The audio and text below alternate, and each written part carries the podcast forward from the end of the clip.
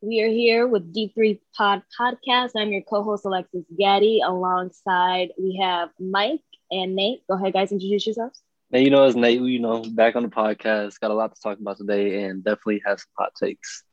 Yeah, Mikey Clutch here. ready to get it started. I'm excited about the NBA schedule coming out. We got a lot extensions happening. Let's get into it.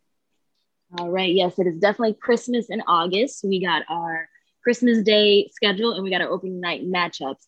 Um, but before we get into that, I want to take it back a couple of days. We just had uh, the late, great Kobe Bryant's birthday. Um, definitely a significant piece in the NBA, altered the NBA forever. So I want to go ahead, Nate. What did Kobe Bryant mean to you? Kobe meant a lot, especially like me growing up playing basketball you know, when you take that fadeaway shot, you yelling out Kobe, taking that, you count down five, four, three, two, one in your head, you yelling out Kobe, you know, he meant a lot to the game. So for me, it was just one of those great players and a great person on top of that um, yeah. that you could look up to. Absolutely. How about you, Mike? Yeah, I mean, he's the reason why I'm a Lakers fan. The first person I fell in love with watching basketball was Kobe. And I just admired everything he did, the hard work he put in, and uh, how much like everybody looked up to him as a player. Like they wanted to be Kobe after MJ retired, and it was like the same thing for me. I didn't even play basketball, uh, you know, competitively, but every time I was with my buddies on, uh, you know, on the driveway playing, definitely like Nate said, like hitting that fadeaway, calling Kobe, you know. Yeah, absolutely. Kobe definitely will be missed. Will definitely be remembered um, for years to come. So for Kobe, who would you we all i know we all think that kobe is a great he is a great as far as the in uh, being in the nba as far as the all-time list where would you guys place him nate where would you place him uh, I'm gonna, I'm gonna let Mikey go first on this. I, okay. I want to see what he That's says. Nice of you. Mike, where, where would you place him? Putting the pressure on. No, I, I got him. Uh, as as much as he's my favorite player of all time, I got him number three. You know, I got I got Jordan, LeBron, and then Kobe you know, and then everybody else behind them. I know there's greats like Wilt and Kareem and Shaq, uh, mm-hmm. Duncan, and everybody's you know got Isiah Thomas up there in their top list too. But uh, now for me, those are my top three, and you could even interchange MJ and LeBron. But yeah, Kobe will always stick there. He's got five rings, and he did a lot that uh, others couldn't. Uh, honestly, if okay, when I think about Kobe, right, I think there's a difference between greatest and best, right? Like Kobe's legacy was great, but I feel like his legacy was better than how good he was actually as a player. So when I'm putting him in my top 10, like Mikey says three, right? Like I don't even, I think if I'm putting him in my top 10, I would have him at 10, honestly if I'm looking at the Lakers, I don't even know if I think that Kobe is the top three best Laker of all time. But I think I think he's a Laker great for sure. He's one of the greatest, like his legacy, what he did for the game and everything. But actual playing ability, like I can't put him ahead of Kareem or Magic or Shaq. You know, like and depending on how LeBron handles his last years with the Lakers, he's gonna be right up there with them too. So it's like I think he was great. I think he was a dog, but I don't think. I think he's slightly overrated. I think especially after what happened it was really unfortunate what happened with him. But I think after that, then a lot of people started putting him higher than he usually would be. So your official list is ten. I put him at ten. Oh wow. Shit, he was he's been number three for me all along. He, he, even, even before what happened, I got Kobe up there. I don't care what anybody says. He was my favorite player to watch. I didn't get to watch, uh, you know, all the really the great greats in their prime. I, I, you know, I wasn't even born yet or even remember yet uh, being able to remember those games. But like I said, he's the first one in my eyes. That's my top ten. I know top tens are very debatable, and everybody's got their own personal opinion. So my personal opinion, he's number three without a doubt. Uh, but I, hey, everybody's right to their own opinion. So I, I, I, could agree with you too, Nate. But as far as the players I've been able to watch and, and like grow up remembering everything that they did, no no doubt he's number three for me. Number three for you, so, number ten for Nate. so, so you think? Do you think he's better than like Shaq? Do you think his time in his career he's better than like Shaq and? Now are we Kareem talking playmaking? Are we talking? No, no, no. Actually, like like all together, all around okay, game. Like around. if you want, if you had to pick somebody to put on that court, right? Oh, I'm, I'm picking Kobe. I'm picking Kobe, uh, and especially because he did it. He did it longer. He did it longer. He took care of himself. He was a, a better, like a bigger competitor. I know Shaq. He, he like when he first got into the league, he was a force to be reckoned with, unstoppable, down low. But the way he ended his career, just like falling off, falling off. I just I think Kobe, the sustainability and longevity of him puts him over the top. I, I can understand that. I can understand that. We respect. We respect the decisions, the opinions. Very different, but very valid. I, I understand though. Absolutely. Kobe definitely will be missed. Um, definitely will be remembered and will be a contribution to the game um, forever. But speaking of the Lakers, they will be tipping off opening night right behind the Brooklyn Nets, Brooklyn Nets, excuse me, at the Milwaukee Bucks. Golden State will be at um, LA Lakers. We have the Boston Celtics the next day, October 20th, at the Knicks. Denver Nuggets will be playing at the Suns. And before we get any further, I'm going to back it up. Let's go back to tip off first night. We have Brooklyn Nets at Milwaukee Bucks, reigning champs and a team that is in everyone odd to be in the finals for this season. What do you guys, what are you expecting? Do you think this is a potential matchup that we're watching? Or no? Yeah, I honestly think opening night is a preview of both conference finals. So I'm mm-hmm. I'm picking the Nets and the Bucks to make it to the Eastern Conference Finals, and I still think the Bucks are going to best them out. I know everybody's all hyped because the big three over there, and they're trying to sign all three to extensions. I, know, I think Durant got signed, but I don't know. I think the Bucks are still too much to handle for the Nets. I know if, if Kevin Durant had, you know, if his feet were two inches shorter, and they, they would have probably made it to the conference uh, finals too. But I don't know. I, I, think yeah, this is a potential Eastern Conference Finals matchup, and it'll be fun. Bucks got the best of them last year, and even in the regular season. So uh, I'm definitely looking forward. Open night, they, they they did it right in the NBA for sure. Potential uh, matchup, Mikey. I mean Nathan. Yeah, I, I can see him in the conference finals. But I don't see I don't see Milwaukee getting past them this year. I think they got lucky last year, and I don't think they're gonna get lucky no more. Like if if they're healthy, that's yeah. the big if with that team. It's just if they're healthy, they're I think they're by far the best team in the NBA healthy, and if they're not healthy, it's kind of like, you know, what can you do? But Golden State, I do think Golden State is gonna start making their little comeback if mm-hmm. Klay stays healthy. I think Klay is one of the biggest parts of that team anyway. Like so I just I feel like if the Lakers and the Warriors both stay healthy, the Lakers will probably beat them, but the Warriors are definitely taking the six or seven. Even without the so last year the Bucks got by without Kyrie and James Harden at times. So having all that yeah. manpower now on the floor, you feel like the Bucks still are going to be able to maneuver through that. Yeah. Mm-hmm. They signed uh, Patty Mills too, right? I just I I don't, I don't see or the Nets. I mean, I I think. Okay, here, Mikey. Who do you think is going to be in the championship? Who do you think is going to be? Uh, in the championship, I would probably have to go Milwaukee out of the East, out of the West, because again, I don't. Uh, it, it's the health concern, and we haven't been able to see these teams stay healthy. Uh, you know, I'm talking LeBron or AD or AD because that, that that's the big you know X factor for the Lakers. And like you said with the Nets, I don't I don't trust any of these old teams to really be healthy. And I think Golden State, I think Golden State could get back there uh, with Klay being at 100 percent and back because, like you said, he's the he's a key uh, for that team. And the three and D that he, he's one of uh, he's a, a, great defender. Uh, and obviously, we know he, he's the second best shooter in the league behind Steph. So uh, I think it's going to be Golden State against Milwaukee in the finals this year.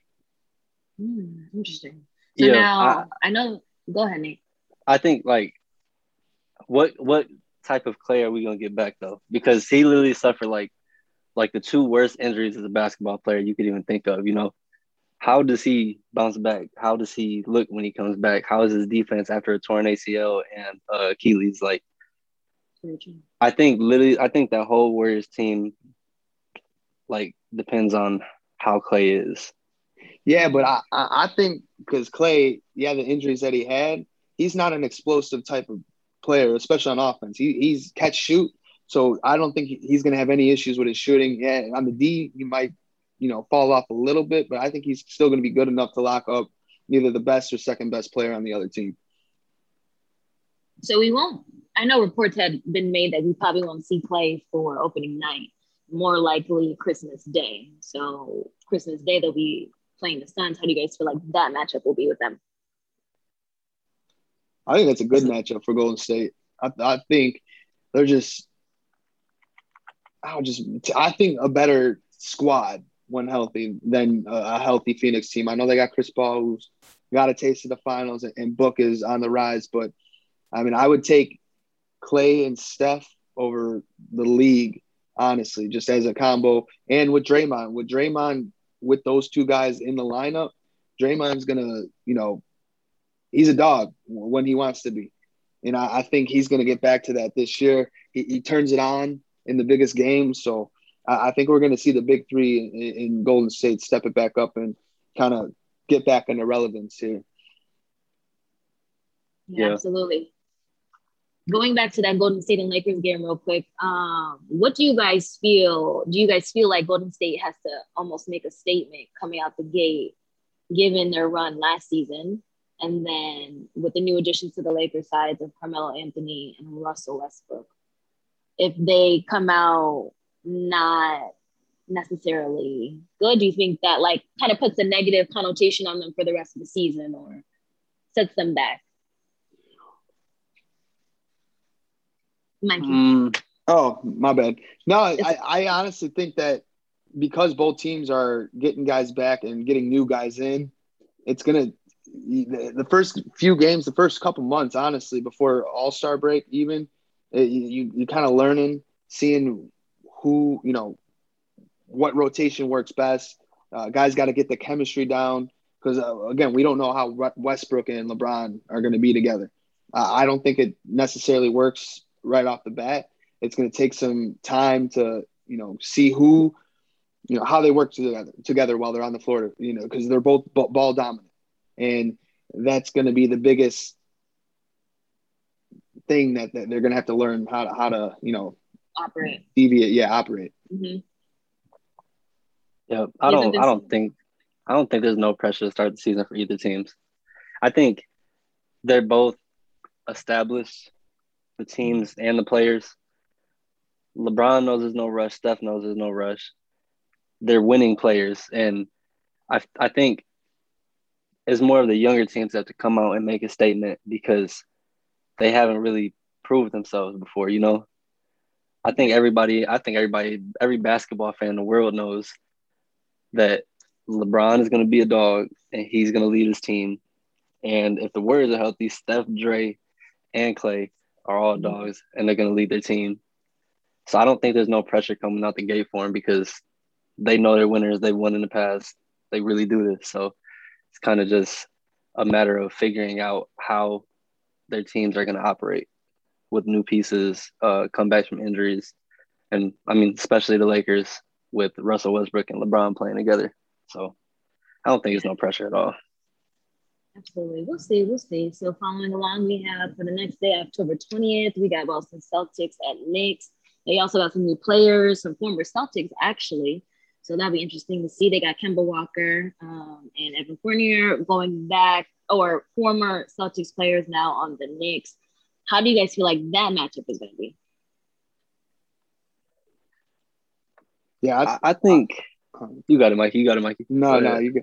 Uh, yeah, so I, I mean that matchup that's going to be interesting because the Celtics really kind of underachieved last year. I thought they were going to be a top four seed in the East uh, before the season started, and I, I, don't know what it was. Brad Stevens was this genius, you know, dubbed this genius head coach at a young age, and really since Isaiah Thomas left, they haven't been that same team. You even bring Kyrie, that was a failed, exper- uh, failed experiment. Al Horford's coming back.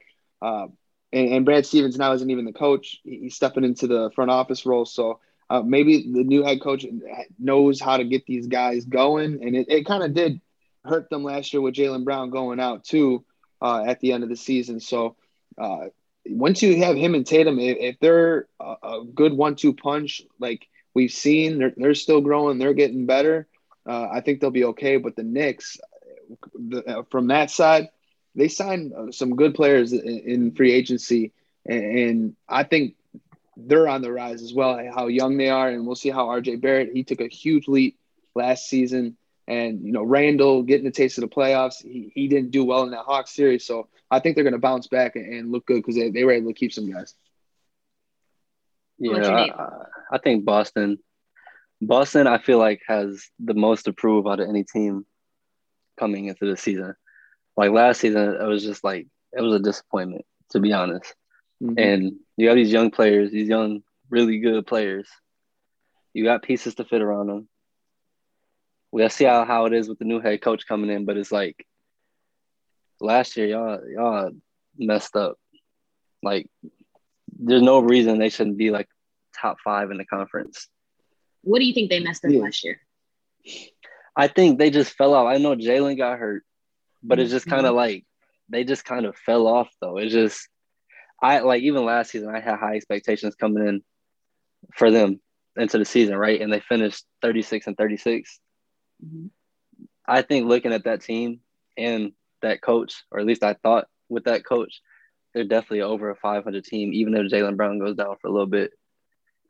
There's no reason you should be fighting with uh, the Wizards, Pacers, and Hornets for a playoff spot in the, in the play-in tournament. Like, not with the team you got. Like, it's just, I don't, I think that was disappointing.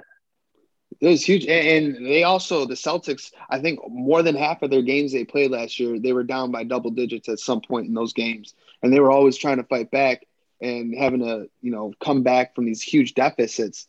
And that's something that you wouldn't have expected pre you know regular season last year. And the struggles just they were so inconsistent, and so, somebody's got to figure out how to change that. I know. Uh, they got Kris Dunn. He's a good defensive player. Like I said, Al Horford's coming back, so it's a familiar face. But they got Dennis Schroeder now too. They extended Marcus Smart, who I don't know. To me, the Marcus Smart extension wasn't smart. Why is that? uh, I mean, he, he's a great player. He hustles, but he's just he's one of the worst shooters in the league. He he just does some things that during the games that, like what are you doing? You know you're go, you're diving for balls out of bounds that there's no ch- chance to get. You're gonna get hurt. You just he, he's trying to lay it all on line in the regular season which i like the fight but you got to pick your spots sometimes in the nba and uh, he's just he hasn't been that great. Uh, he's getting older now too and he hasn't been that good since a, a, a couple seasons ago where he really lit it up. Absolutely all right, on to our next game for that night. We have Denver Nuggets at uh, Phoenix Suns. They just fell short last year of an NBA title, um, playing first two playoff opponents from last season. Where do you guys feel the Suns are going with their roster that they have this year, the season going in? Mikey. Yeah, I think they're. I think the Suns are going to be, you know, a, another top team again in the West even if the West is fully healthy, I think they're one of the best four teams at least. I don't think we're going to see Utah and Denver, you know, be as good as they were last year. I, Denver had a lot of hype when when they uh, brought in Aaron Gordon, which I wasn't really all for. I know Jamal Murray went down, and, and that was a big key piece uh, that was missing. But I, I think that Phoenix is still going to be one of the top teams in the West and fighting for another finals appearance they just got to get through the Lakers and Golden State in my eyes. But I, in the West, I think they're the third best team. How about you, Nate? I uh, the Suns are interesting to me because it's all about them, like about their young stars getting better. How good can De- DeAndre Ayton get? You know, Devin Booker is good, but can he take it to that next level? Like I, I hear I heard all last season with these Kobe comparisons, and in my head, I don't know how Mikey feels about it. In my head, I'm like, that's like the dumbest thing I could hear is like, I don't think he has that dog in him like Kobe had, or the defense that Kobe had, none of that stuff. And I think he has a lot of hype right now, so I think it's a lot of pressure on him and that team coming into the season. Um, but it just kind of depends on how him and DeAndre Ayton can grow as players. I think Lakers Golden State. I think Clippers are going to be one of the top teams in the West next year too. Yeah. Um, You think who? Clippers, Clippers, Golden State, and Lakers for sure. I think are top Really? three. I, I could put Yeah, you know what? I could put I- I Phoenix right messed outside there. I He messed up. up. Yeah, no, I think you asked me my finals prediction. I'm going uh, Clippers in Milwaukee. I forgot about. I don't know why I forgot about the Clippers. Maybe because Kawhi's not going to be playing until halfway through the season. But if they make the playoffs and he's back and he gets back after you know the ACL surgery and all that, I think I think it's going to be Clips in uh, Milwaukee. Clips in Milwaukee for your final. Yeah, yeah. Does that change change anything for you, Nate, or no?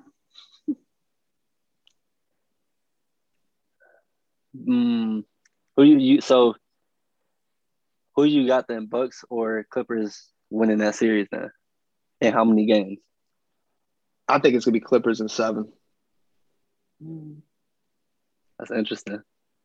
Yeah. If that's the matchup, I agree. If that's if that's the matchup in the finals, I agree. But I don't think that's gonna be the matchup. But Who you got? I can see that. I got Lakers Brooklyn. Like it should have been this year. Like like everybody in the world wanted to see this year. Um, yeah, but the thing is, I haven't seen Anthony Davis other than the, the COVID season when they were in the bubble and they had two month break. I haven't seen Anthony Davis stay healthy at all in his career in any seasons. He's always right, been right, hurt. right. And then same thing with the Brooklyn Nets. Like Kyrie, he is a wild card. He's never consistent on if he's going to be there or not. He's he's leaving for personal reasons. Thinks the Earth is flat. Like I don't know. Something wrong with I, I, I just, he- he's a he's a he's a bit of a flake, so I really can't count him. Honestly, last year when they got rid of everybody defensively to get James Harden, I thought they should have flipped around and just traded Kyrie for some defensive help because I, I think thought the they same be, thing. I think would the you have Nets wanted to see? Great. Uh, defensively, see, I would like a Paul George on that team over a Kyrie, That would be nice. That'd be interesting. but I don't Yeah, know I if, would you- like that. if the Clippers would take Kyrie for Paul George or whatever else they were going to give up. Do you feel like the think they would. dynamic of Paul George being in Brooklyn would have been cohesive? You feel like they would have moved the same, replacing him? Yeah, because he doesn't need the ball in his hands. Kyrie does. So, and neither does KD. So you got James Harden running the point and, and controlling that offense, which I know Kyrie said, "Hey, I'll be shooting guard and let Harden handle everything and Mm-hmm. run the plays." But I think Paul George is just like KD. He can move without the ball and catch and shoot and make his own, create his own space. So uh, I think that would have been a perfect fit too. Yeah, he has defense. KD Mm-hmm. has underrated defense. That I He think that would definitely would be better than that. Definitely would be better than Kyrie. Kyrie is Yeah. like you said, a wild card, and like it's kind of like you know what you're gonna get from them. Yeah. So, um, it definitely sounds like health is a big component and um uh thing I guess that we're going to be looking out for this season is health as far as uh, the Nets, Bucks, everybody keep them all healthy, especially Lakers too. yeah, I th- Um, AD needs to take a, a page out of Kawhi's book and not show up to a bunch of games. He might he might Load- stay healthy. Needs that load management for sure. Absolutely. All right, on to the following day's game. We have October 21st. We have the Mavericks at Atlanta Hawks. What about that matchup? Nate, what do you feel like? Um, uh, I don't know. Uh, Mikey, go ahead, and take it right quick. Mikey, go ahead, and take it right quick.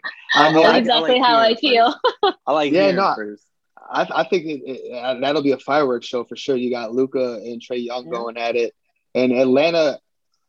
We, we discussed this the last pod. You know, overachieving and, and being in the conference finals where nobody had them, no, or even close to the conference Mhm. finals.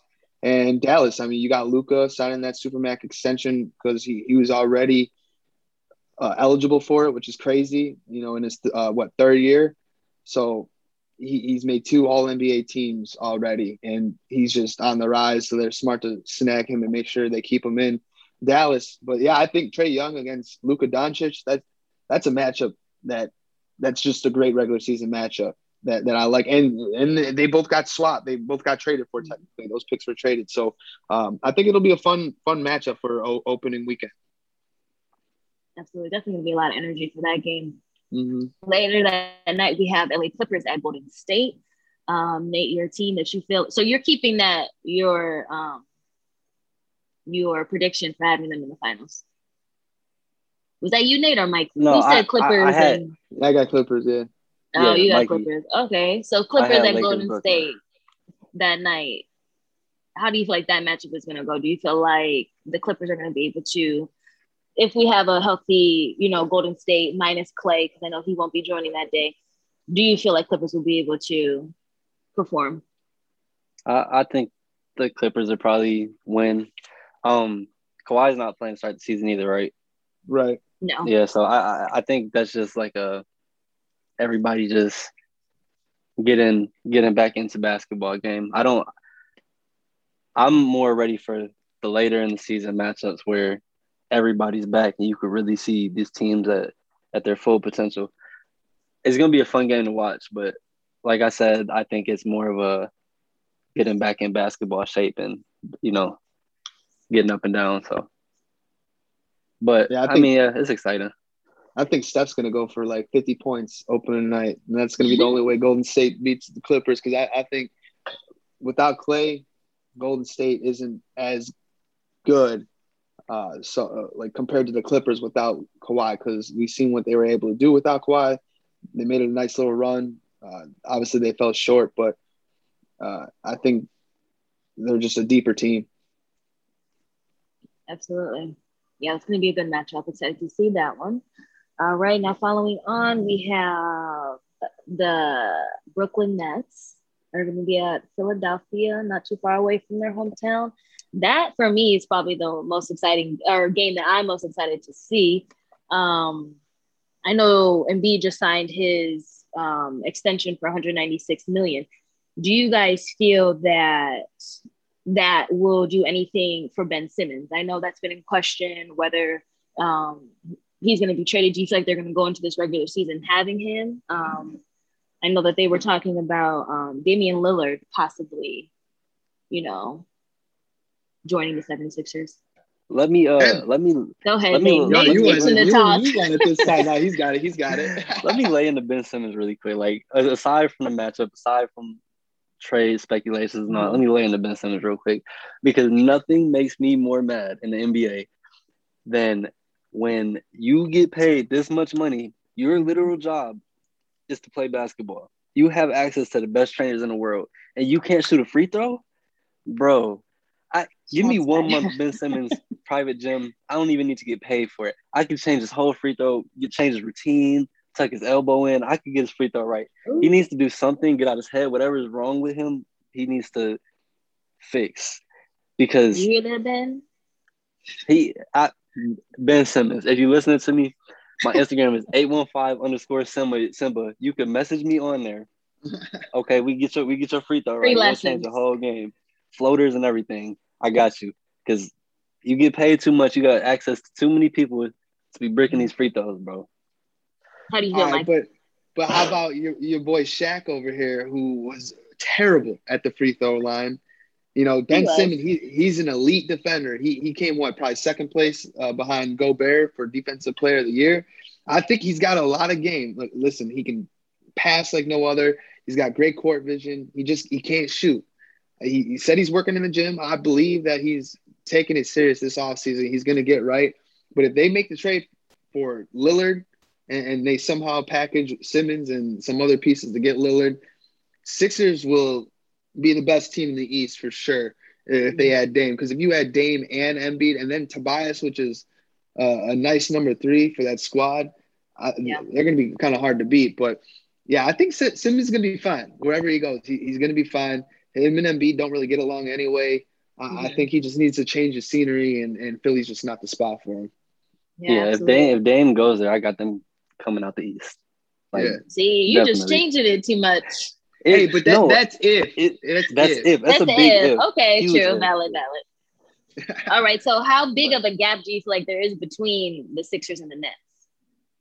given so take away there's no ifs. Damian Lillard is not on the team. We have Ben Simmons and um Embiid going into the season, regular season. They're gonna stick it out. What is how big of the of a gap is there between those two? Pretty big, pretty big gap. I think it's a big gap. I think it's a big gap between them and the top if you have Ben Simmons on the court. Yeah, In a negative it's way? Definitely in a It's a- negative way. it's definitely a huge gap because I mean, you got three of probably the best ten players in the NBA on one team, and Embiid's only one of the top ten uh, on on the Sixers. So, I, yeah, I agree. It's definitely a huge gap. But if Simmons gets right, and he he comes back and he comes out, let's say first game shoots four threes, hits one, two of them, I, I then I, I might be able to say that gap is closing, and we'll see by the end of the season that that it might have shut, and it's it's an even squad. So we'll see. Yeah, literally all he needs is like a halfway confident jump shot, floater game, anything to draw the defense out a little bit. Because if I like I'm sure y'all played like pickup basketball before or something. Y'all on the court with somebody that really can't shoot and everybody in gym knows they can't shoot, so they just sit in the paint and wait for somebody else to drive. It's like it makes the game 10 times harder. And that's exactly what happens when Ben Simmons is on the court. He is a great passer, he is a great defender and all that, but it's like what outweighs what? And I, I definitely think he just needs to be able to draw the defense out a little bit, and then that changes that team completely. I think. Yeah, I mean, look at Giannis and the the leap he's taken with his three point shooting. I mean, he he was abysmal, and now he's somewhat like decent. And you gotta get respect. I know he still didn't kind of get respect in the playoffs, but he's definitely taken that step. And I think Giannis is going to get even better. So that's what Simmons needs to take a page out of Giannis's book and you know see what he's been doing to able to hit that shot a little more consistently than he used to. Yeah, I don't know if you guys have seen um, Ron Artest talking about him about like a sports therapist and stuff. I'm not sure if y'all saw that, No, but no, No. he was he was talking about they were talking about Ben Simmons. I forgot who was interviewing Ron Artest, but they were talking about Ben Simmons, and Ron Artest was talking about how back in the day, in like the second half of his career, he used to go see a sports therapist, right? Because I mean, it is a lot of pressure having all these millions of people in the country and the world watching you, critiquing you, and all that. But basically, he's saying Ben Simmons needs to get his mental right on some mm-hmm. Marshawn Lynch stuff. He needs to get his mental right because half of the game is, or half of shooting, I say, is confidence. If you don't think you're going to make the shot, you're not going to make the shot. Yeah. He has to have confidence and at least take the shots. He won't even. He literally was under the basket, could have had an easy dunk, and I forgot what game it was. I think it was in the playoffs. Under the basket and passed it out, wide open layup or dunk. It's like you need to start thinking in your head like I could do this. I could hit this shot. Mhm. I'm that dude. I'm one of the top players, kind of in the league. You know, just it's all about confidence, I think. But yeah, Ron is saying, go see a sports therapist, get your mind right, relax, and then it'll come to you. And you put in the work in. I mean, everybody sees him putting the work in. All the NBA players in the off season, but that's a lot of the difference between the top level players and the guys that are kind of there, and the players that know their role. You know, is mental. Yeah. I wonder what it is about Philly because you got Markelle Fultz who was a number one pick and all this stuff, and he had no confidence either, and his shot was dead. And now he, he goes to Orlando and he looks, you know, halfway decent. So I don't know what's in the water in Philly other than Embiid being able to, you know, do his thing. So it's it's interesting. That's a good point. So where do you guys feel like Ben Simmons would do his best? Where do you feel like he would succeed? Because they're not going to trade him for less than what he's worth. So where do you feel like if he were to be traded, where he would be more successful? Uh, that's Nate, a good I don't question. know. I, I, honestly, I don't. I don't know. I think he's probably in one of the better situations he could be in right now. It's Mhm. just him. You know, You just feel like he just has to improve. It's in his he own just it- yeah. He just has to improve. Like, as one of the best teams in the league, one of the better teams in the league. It's like what what else could you really ask? You have you have a couple shooters around you. You got Tobias Harris. You got Joel Embiid. You're not like the number one guy on the team. So like, I don't know where else he would go where he would do better than what he's doing right now, or a better situation.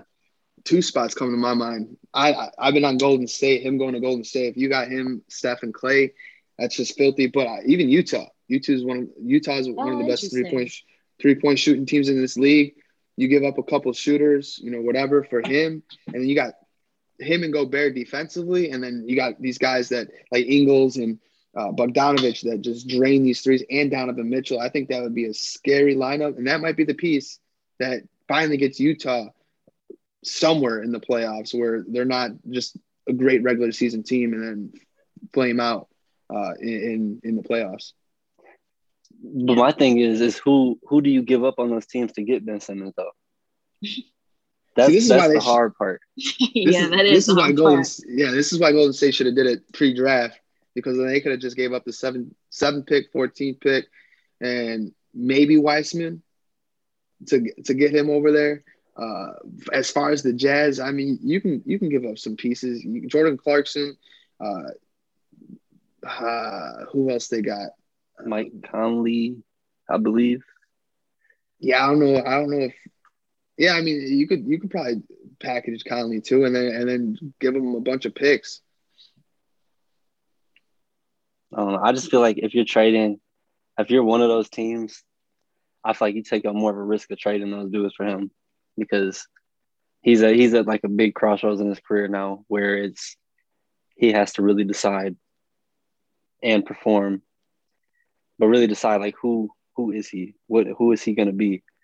Is he gonna he has a lot of pressure on him right now. Is he gonna come on top of that and really start showing out or is he gonna be the Ben Simmons in the playoffs where he's just kinda there a little bit, makes good passes, plays good defense, but you know, I, I just don't know if I would give up a Mike Conley or Jordan Clarkson, even if they're we know we know if they're like one on one, they're not as good of players as him.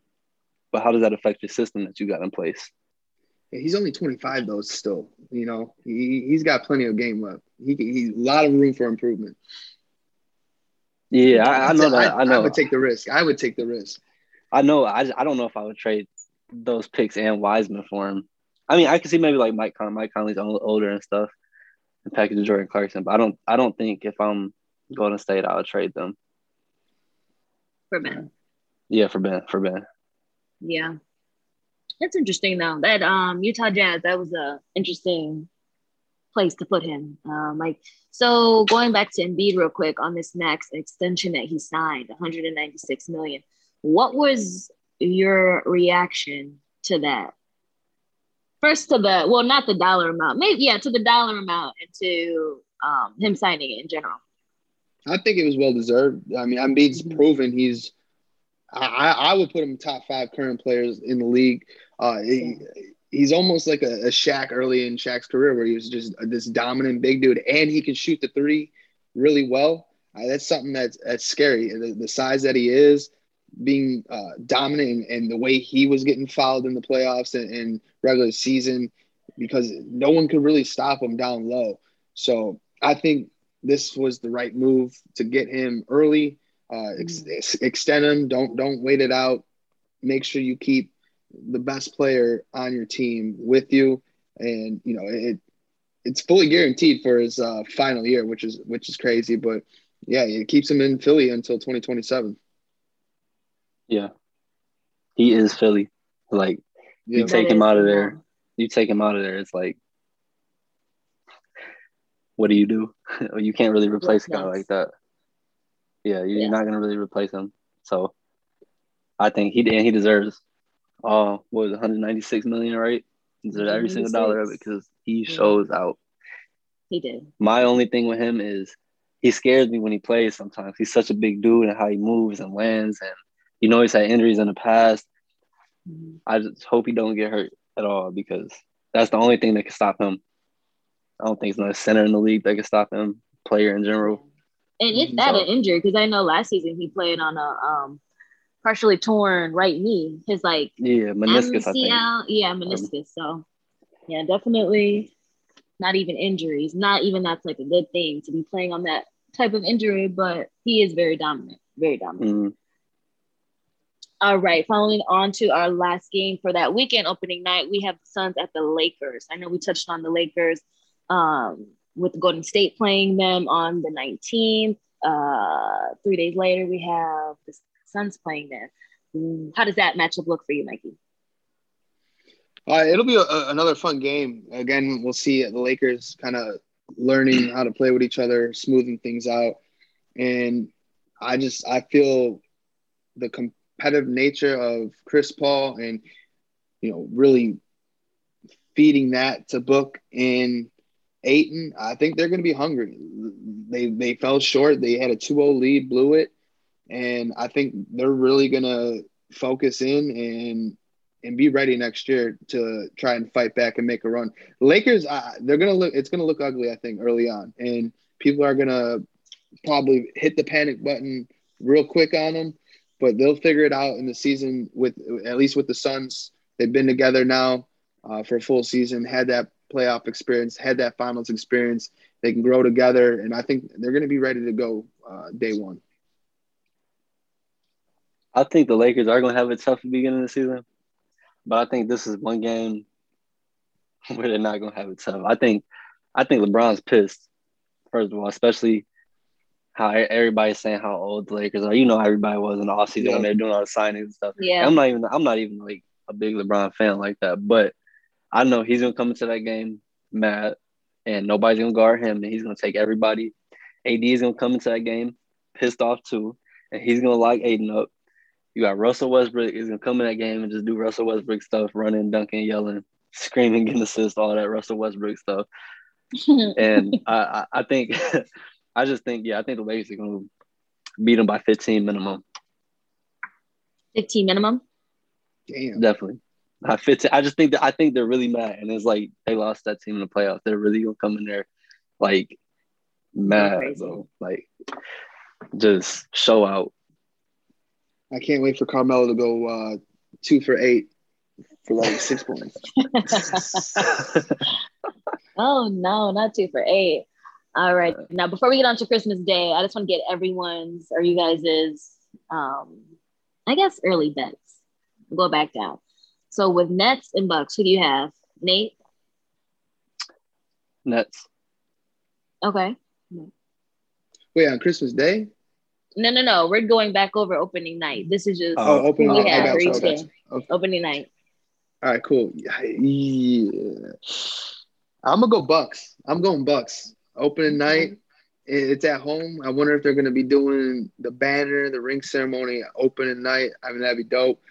I listen. I think they want to prove that even with a healthy Nets team, they would have beat them. So I, I think Giannis and, and that squad is gonna come out ready to go. Yeah, I think I'm gonna agree with you on that one. For the sake of them being reigning champions, I'm gonna go with Bucks that night.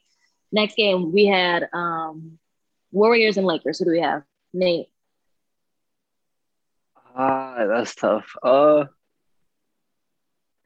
I want to say Lakers probably just just because Klay is out. I just I'm gonna Klay was with there. That.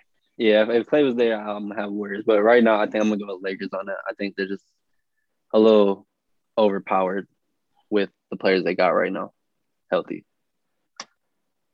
I'm, I'm going Warriors. I think they're going to be hitting on all cylinders, and Lakers. It's going to be a sloppy game. I think there's going to be a bunch of turnovers from the Lakers, uh, and and I think Warriors are going to take advantage of it. And you're just going to see Steph go off because how we saw him without Klay last season when he went on that ridiculous stretch. I, I think that's just what Steph is, and now he's a full year back and healthy, I think he's he's going to be torching it, and he, he's going to give it to the Lakers for sure. Okay, uh, Steph, Steph going to drop at least forty five, I think. But I, Easy. Think I think so too. Yeah, I think he'll drop at least forty five though. Mm, we'll see though. It's gonna be interesting. All right, Boston Celtics at Knicks. Who do we have? Mikey. Oh, I'm gonna take the Knicks. I'm taking the Knicks mm-hmm. all the way on that one. I think just w- with that squad being back together, and, and I mean Thibodeau, he, he or yeah. Thibodeau, uh, you yeah. know, he's on coach Coach Thibs, but I, I think he's going to have that team ready to go. They showed a lot uh, of, you know, they gained a lot of experience. I think they're gonna they're gonna come out too. Julius Randle was in the MVP conversation. I, I don't mm-hmm. think he, he deserved any votes. I don't know if he got any, but he, he proved himself as a, a top draft pick you know, when he, he he was drafted to the Lakers. So he, he's he, I think he's gonna he, he's again he, he's gonna be back and better uh, this year. Having Rose, and they got it. I think their team is just deeper uh, than the Celtics. So I, I got the I got the Knicks. All right, Nate. Yeah, Knicks. Knicks. Okay. Knicks easy. I'll agree with you guys on that one. I got the Knicks as well, taking that one home. Um, Denver Nuggets at the Phoenix Suns. Who do we have? Nate. Uh, I'll probably go Phoenix. I, I think Yeah. I'm gonna go Phoenix on that. Uh, they'll pick it where they left off outside of the last four games of the finals, but I think they're gonna come in that game, play good. I think DeAndre Ayton's gonna play good, but he has a tough matchup, obviously. But yeah, I just I think Phoenix is better than Denver, so I just I'm gonna go with Phoenix. Agreed. How See, about I- you, Mikey? I agree with you that Phoenix is better than Denver, but Denver being salty and, and you're, listen, they're getting Jamal Murray back. Uh, the MVP who isn't even scheduled on Christmas Day. I know a lot of the, the teammates were butthurt about that. So I think Yeah. Denver's going to come out trying to prove a point uh, that you know they got a squad and, and to beat the team that made it to the finals. I I think they, they want to make a, a statement win in, in the opening opening weekend. Yeah, they got Michael Porter Jr. too, who Yeah, I who, think is about to start showing out. just Bulls should have had his ass. Bulls should have drafted him. They had an I know, opportunity. and- They blew it. Dang Bulls. Right. All right, uh, Brooklyn Nets at uh, at Philadelphia. Who do we have? I'm gonna start. I think Brooklyn. Yeah, okay, go. Yeah, go ahead. Talk, talk your talk. Brooklyn. I got Brooklyn all day for that one. I'm excited for that one. I'm really excited. Yeah, Who do you have, Brooklyn. Mikey?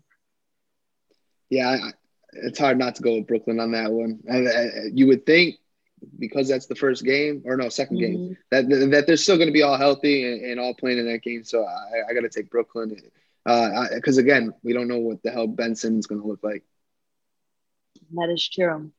All right, and then for our last game, we have Phoenix Suns at LA Lakers. Who do we have for that? Nate, L- LA. L- LA. LA. yeah, I said, I just I think they're just gonna come in mad, just whoop them. LeBron's gonna go crazy. Probably have a triple double or Yes. something. Yeah. Yeah, I I think that's that's the easiest decision out of all these opening games. I was just about to say the same thing. Mike, you look like you about to disagree. So what do you have I'm about to disagree. No, I got Phoenix because I, I think Phoenix getting. I, I think they're going to get beat down by Denver. So Mm. I, I'm. I think that they're going to come back and have to. They don't want to go down. I know it's an Have some 82 revenge. game season. I know it's an 82 game season, but going down 0-2 to a, team that was in the finals, uh, I think they're going to come out and show out against the Lakers. Like I said, Lakers. It's going to be rough for the first like month or two for the Lakers to get the chemistry down. Again, I think just the, the chemistry that Phoenix has and the talent, eh, they already know how to play with each other. I think they're going to go in there and blow the doors off. Absolutely. Well, you heard it here first on D3 Pod. So hold us to our bets and to our options that we just chose. Um, now let's go on to Christmas Day. Christmas came early in August. Yeah. So we have Atlanta at New York to kick us off. And then we go on to Boston at Milwaukee, followed by Golden State at Phoenix. Brooklyn is going to be going over to the Lakers or Los Angeles. And then we have the Dallas Mavericks at the Utah Jazz. Now, before we get into these games, which game are you guys most excited to watch? Atlanta at Knicks. I think Really? that's the most exciting. Yeah, I think I don't think it's the best game. Yeah, But, I mean, you get to see Trae Young in New York, and he loves being the villain. So he. He definitely that's, plays one- of that's probably my favorite matchup of, of Christmas Matchup. Day. How about you, Mike?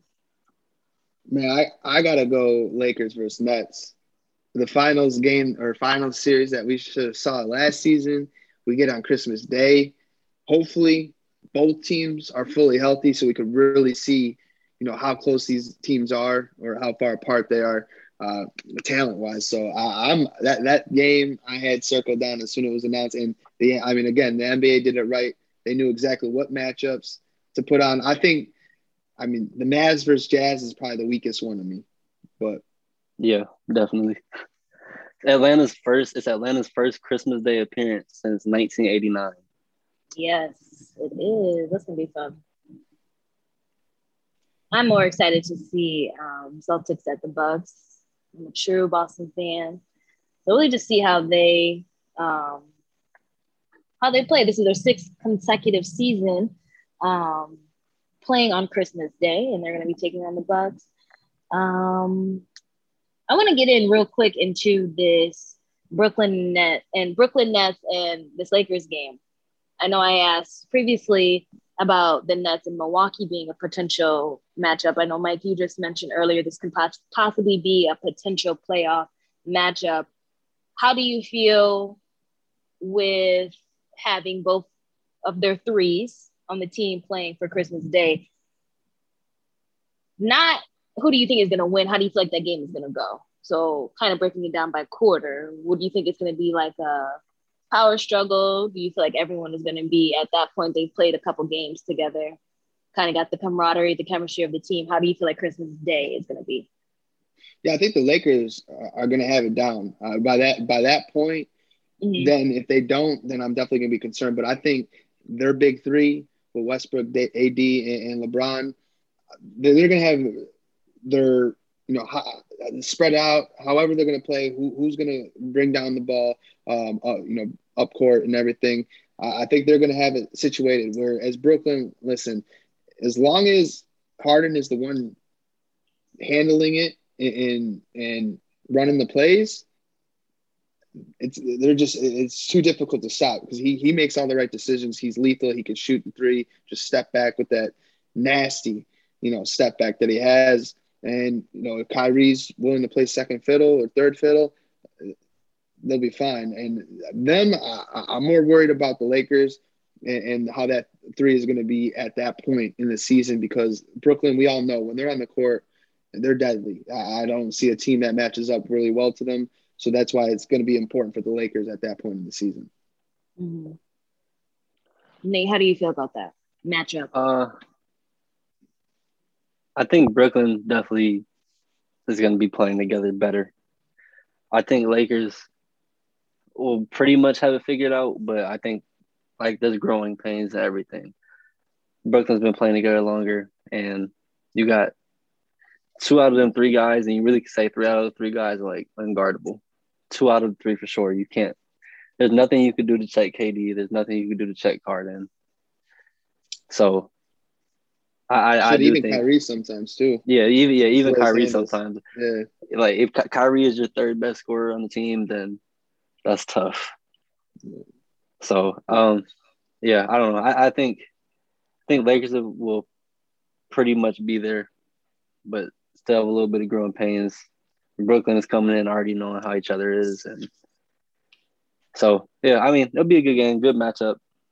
Yeah. You can match almost everybody up, so that's true. I, like I feel it. like, I like besides, it. I feel like besides the Bucks, um, that game is going to be one of the most watched, the most watched game um, of Christmas Day. I feel like my biggest question is just health. I know Kyrie coming off right. of his, um, you know, sprained ankle. It wasn't a sprained ankle, or it was a really serious sprained ankle. Correct? Like injury? Uh, I believe so. Pretty sure that's um, it was. Um, yeah. Yeah. So coming off of that. Mm-hmm yeah, most of that season. So coming off of that and those prolonged, prolonged effects, and then I feel like you just have um, KD just coming back from the Olympics, that energy that he just exerted and you know played and performed there. So coming back, yeah, I definitely feel like health um, leading up to Christmas Day is going to be in question for both teams. Yeah, I think they're definitely going to yeah. keep an eye on you know the playing time of all these guys, and I mean the Lakers too. On that side, if they think that Brooklyn is going to be the team that they're going to see in the finals, because they obviously believe they're going to be in the finals. It's LeBron. You know, he's motivated because everybody's saying he's washed, and that whole team's washed. So it's usually a feeler out game. Like LeBron, they might look bad just because what they're doing defensively isn't really what they're going to do if they end up seeing them in the finals because LeBron likes to learn and kind of adjust. Well, I'm saying LeBron because he, he technically is the coach of the team too in my eyes. Except, you know, other than making the rotations, but like he, he feels out teams when when he plays them for the first time, and it, it, it the first couple games it's a struggle, but then once he figures it out, he, he just hits all the right spots, knows where to find his guys, and and then really takes over. Yeah, absolutely. I feel like one of the um, interesting matchups that we have for Christmas Day is the Dallas Mavericks and Utah Jazz. What do you feel like the outcome will be for that game? Nate, how do you feel about that? Utah. I think Utah's gonna win. I think I think Dallas has to figure out what what do you need around Luka to really mm-hmm. maximize that team because he's really yeah. ball dominant, you know, and he's a great player. But it, I think they're still in the process of finding out wh- who can we put in you know, who can we plug into the system to really make it work? Um, I think Utah is just they kind of know they know who they are. Everybody on that team knows who they are and their role and what they do. So I think Jazz will win that game. And uh, I say I, I give Dallas like a year or two before until they really, find that match. Until they're really yeah, yeah, mm-hmm. and and they need to be able to. I think they have to sign somebody big to go with them. But I think they're like a couple years away from really being contenders. Okay. And uh, yeah, I think Utah's gonna win. How about you, Mike? Yeah, I, I, I feel like Utah's gonna win too, but Luka it's a big. It's Christmas Day. The lights are gonna be all on. Everybody's gonna be watching that game at that point. So I think he's gonna come out and ball.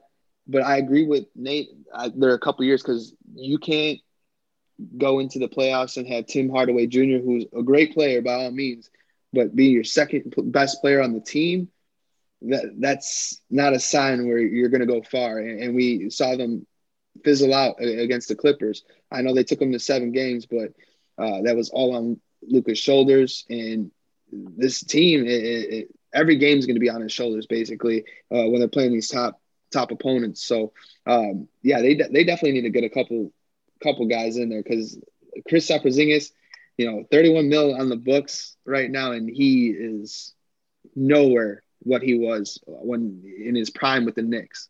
So yeah, they need a lot of help for sure around Luka. So we're writing off the Mav Mavericks basically. I'm not writing him off because Luka, he's a baller and, and he can do he it is. on his own, but he's just he's not going to be able to get over like that that mountain, which is the Western yeah. Conference, the best conference yeah. in, in the entire league. So uh, yeah, it's gonna be difficult, but he, they'll they'll definitely win games and be competitive just because of him. Yeah, absolutely. He definitely has a couple hills to climb and get over before he, I feel like, sees the positive end of being an uh, a Mav. Yeah. Absolutely. All right, and that's Christmas Day. I'm really excited. Are you guys excited for Christmas Day? I'm excited. I love love Christmas Day games. All I feel like that's like the best. Yeah, that's like the Good yeah, matchups. that's like ritual. You have to NBA on all day for Christmas Day. Nothing oh, else.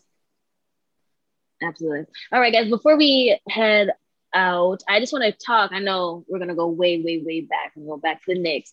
We have to talk about this Nerlens Noel lawsuit that happened between him and Rich Paul, Clutch Sports.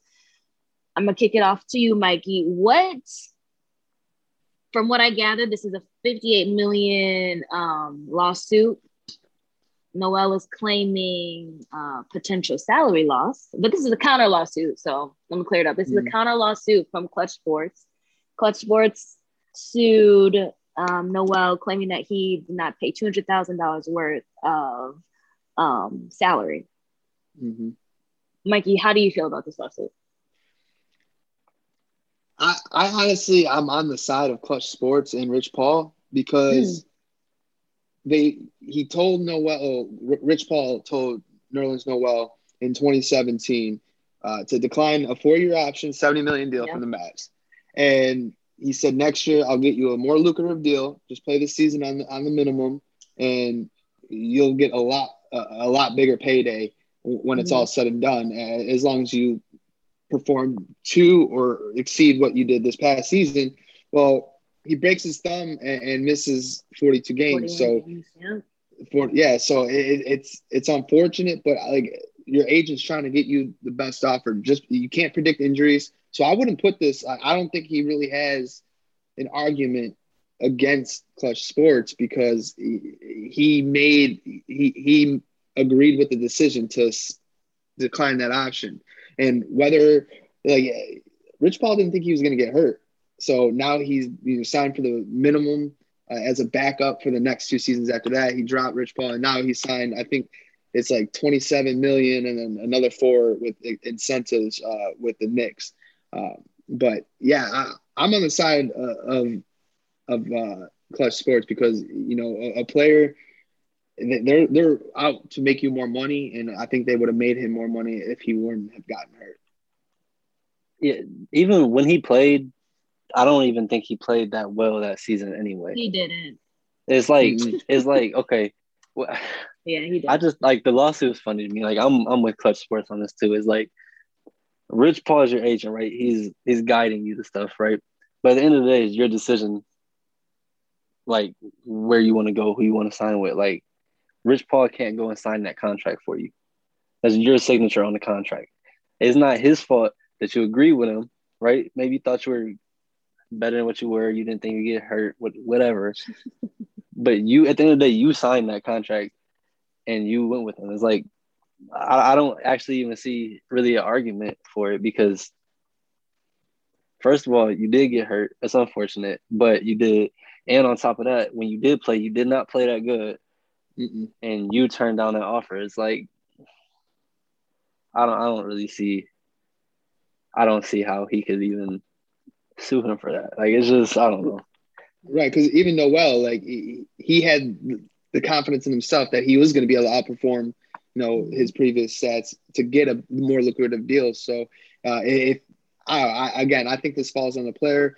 Yeah, it, it's just I think it's just shitty luck that he got hurt. It's not Rich Paul's fault. It's not Nerlens Noel's fault. Uh, it's just how you know it, it falls right. sometimes. So yeah, it, it. I hate when players lose mo- out on money but again, I don't even think he was he deserved that seventy million dollar contract either. Yeah. I think that was I think I think that was that free agent period where what was it Chandler Parsons didn't he get like a, a boatload of money yeah. uh, with the Mavericks or something like that or the Rockets or whatever it was. And I don't know that that free agency like you're signing dudes that aren't even worth half of this money. Right. It's like it's like like you're not. I don't think he's stupid at least, but it's like, okay, you see how the market is right there. The players are getting crazy amounts of money that they would not be getting if, say, like LeBron was in free agency, like these big name players, you know. You better go make your money because that's exactly 70 million. What let let them put 70 million in front of my face. I'm signing that instantly. I don't care what. So, but that's instantly. my question. That's so that's my question. Why would why would Rich Paul advise him to turn down? He knows his I'm a, I would hope you would know your clients. You know you have a not so good of a player, you know, that you're representing. Why would you advise him to turn down a 70 million dollar deal when you know he probably will never see that number again? Right, yeah. So injury yeah, or okay. no injury. Yeah, because that, that. that would make me mad, and that's why I feel like Noel is coming from is like, you know, kind of like you not you set me up, but almost in a way like you kind of steered me the wrong way. I'm paying you to advise me and to represent me. And now, yeah. you know, like, but the thing first was, of all, if I'm nervous, yeah, you got it, you got it, bro. Go ahead. My bad, Nate. No, the thing was, Noel was a restricted free agent, so that was the club that was going to sign him for the most money. And Rich Paul said, "Hey, decline this. You'll become an unrestricted free agent next year, and then you'll get a bidding war with other mm. teams." So I think that's what he was saying. Like, you become a free agent, non-restricted, and you're going to have more offers on the table that you'll be able to pick what team you go to, and you might be able to set your own price. How many years did it take for Nerlens Noel to fire Rich Paul? Like two or three years after the deal, right? Right. For who to fire Rich Paul? Okay. For Nerlens Noel to get rid of him. Man, as oh, soon yeah. as he would have told me decline that offer, I'm firing him and signing that contract. That's just that's first of all, I mm-hmm. think that's terrible decision on both of them, like both parts he's going to maximize his money with Dallas. Let him let him do that. Let him focus. Like how I see it, like if I'm a young NBA player, mm-hmm. I'm more focused on when I'm younger on securing a bag. Like let me let me make sure I'm good, my family's good for a long time. And then later on in those other in those later contracts, then I could focus on, well, let me go to let me go to a winner and do what I need to do. And I think they Nerlens Noel should know himself and Rich Paul should know who Nerlens Noel is to know that he is not gonna get more money than what he would have got with that contract. Like that's just oh, that blows my mind, honestly. What were you gonna say, Mikey? No, I, I like I agree with that. It's just I, obviously Rich Paul is looking to make more money, and if, if Noel signs for a high, bigger contract, guess who gets a bigger cut out of it? Exactly. So I, right, I, right. see him in, yeah, yeah.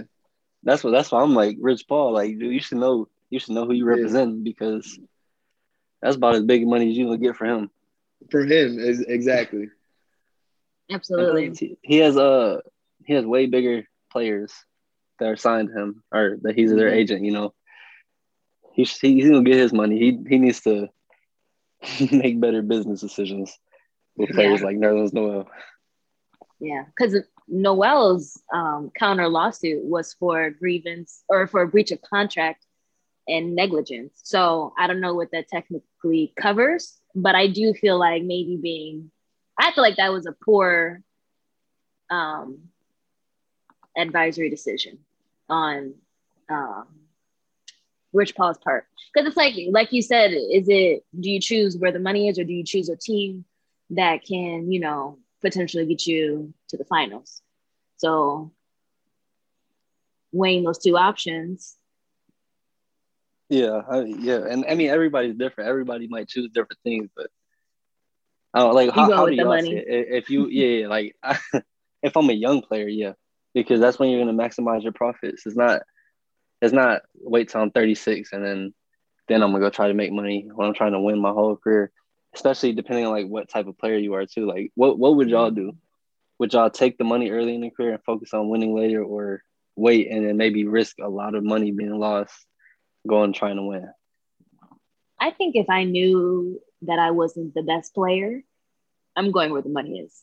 But if I knew I had the skill and the longevity to um, preserve my skill and that I would be an addition to any team, I would go you know, where I can. The other route, yeah, because they, they're going to make yeah. your money regardless. You're going to get the endorsements yeah. and everything regardless. Absolutely. Like, yeah. Then that's like a side note. But if you're just a mediocre, uh, I mean, yeah, basically like a mediocre player, like, yeah, uh, you better go go get it. What would, what would, you do, Mikey? Yeah, I would. Uh, you got to secure the bag first. Uh, you got to secure it. You know, take take it now, and then you you can you can win later. Yeah. Because you get so much money in this league, even when you're unproven, uh, you know, mm-hmm. on your mm-hmm. on your first contract. So take the money now and run. Right. Yeah, absolutely. It's gonna be interesting to see um, him this season. How do you guys feel like he's going to contribute to the Knicks this season, if at all? He got defense. I mean, yeah, right. uh, Anything else? no. That's about it. That's about it. I mean, he got defense. Uh, like I like I said, though, it's like he's more of a role player. Is that's his role? Protect the paint. You know, play defense. Mm-hmm. He's not going out there trying to score a bunch of points. He's not. You know, he's doing his role. So that's that's his job. It's, he's gonna go out there. He's gonna play defense. He's gonna dunk the ball a little bit. You know, but. Mm-hmm. But I don't really. I don't. Yeah, like I don't expect much from him. Yeah. I think it just adds signing. more depth, you know. Yeah, it adds yeah. more depth. Yeah. Good, good bench They got it. Their their squad's pretty deep, so I like a lot of a lot of the guys coming off the bench for the Knicks this year. They they might make a push for you know top four in the league and um, get it in, or not league, but uh, East because the East. I, I still think the East is too weak. So uh, yeah. Yeah it's going to be interesting to see how this all comes together. Um, see if these rosters stick to what they are before season even begins. We never know what can happen in this league, but um, that's it for us. We are not that far away from opening night. I'm excited. We got a lot more to talk about on our next episode. Um, thank you, Mikey. Thank you, Nate, um, for joining Deep Three Pod Podcast, and we will see you guys next time.